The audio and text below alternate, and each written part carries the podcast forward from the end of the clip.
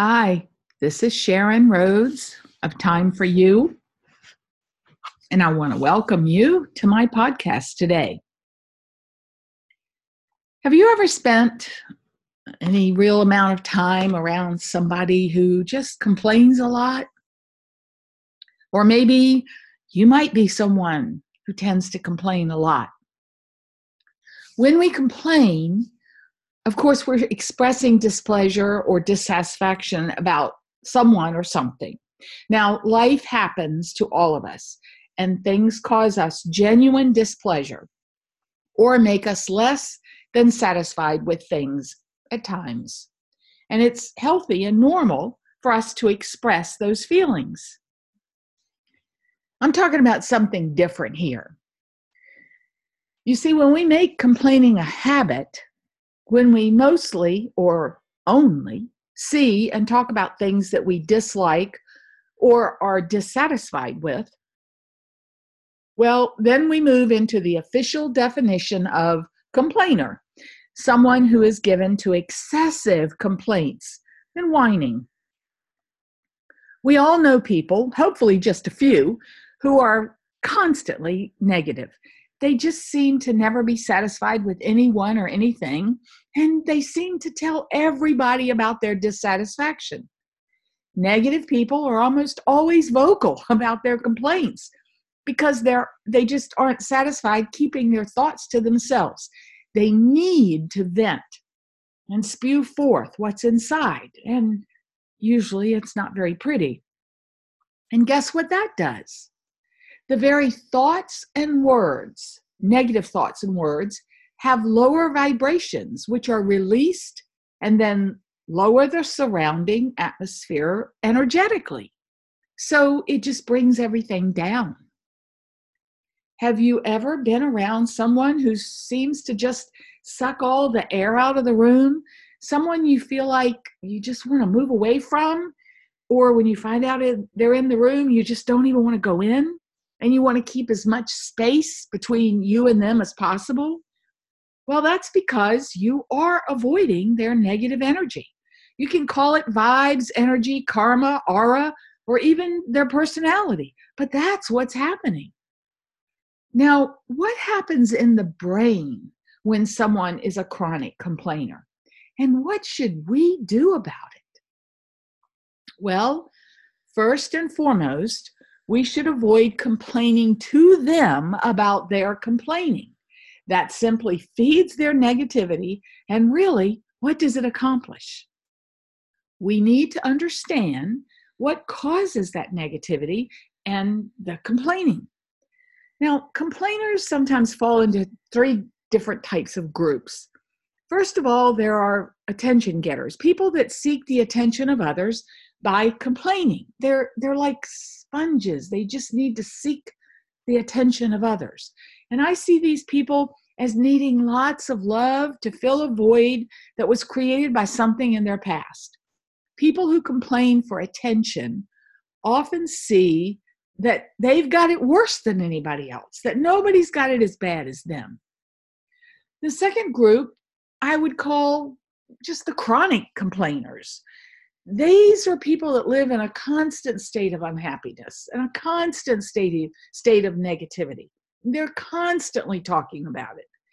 Everything is woe is me, and they tend to just sort of ruminate or fixate on their problems, and they always, always talk about them. And lastly, the I'll call the ego complainers. They're negative thinkers who have not yet developed a concern for the perspective or the thoughts or the feelings of others. Sometimes they don't even see that others exist.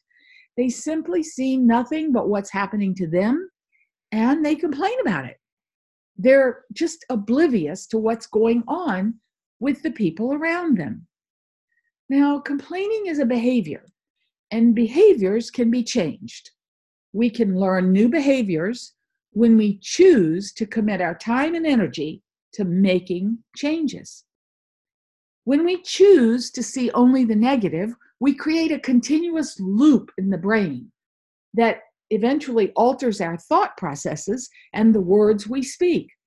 altered thoughts lead to altered beliefs.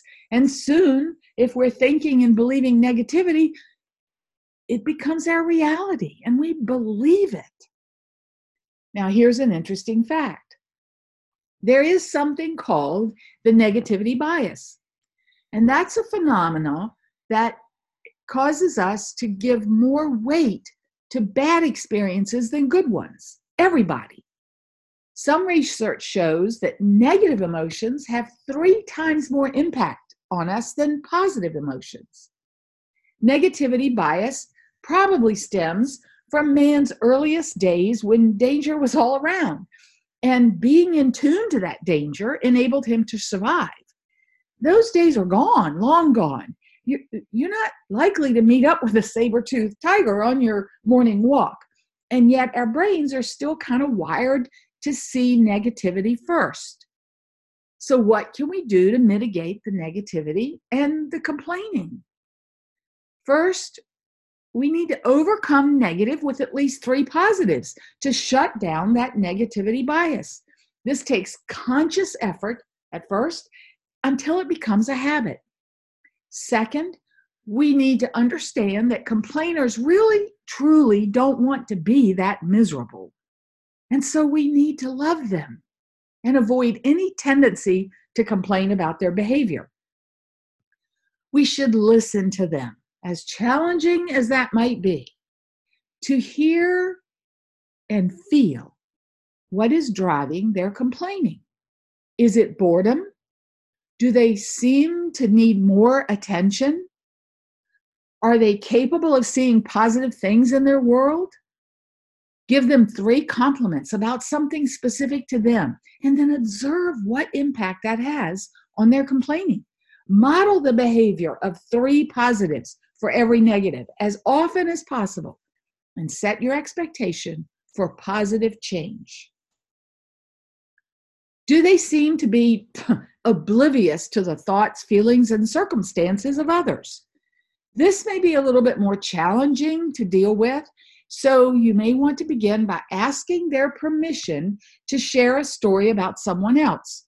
You could say, Would it be okay if I shared with you something that's going on with a friend? Or you could say, Would it be okay if I shared with you something I'm dealing with and maybe you could help me figure out a way to handle it? Repetition is the mother of all learning. So when we repeatedly show others a more positive way, we may lead them out of their own negativity into a brighter space where they begin to share happier thoughts. Just like negativity and complaining are habits, we can learn new, more positive habits. We can model more positivity around others and help them move into a better place. When we do that, we'll all be better for it. There'll be less complaining, less negativity. Our thoughts and our words will be more positive, and life will be better.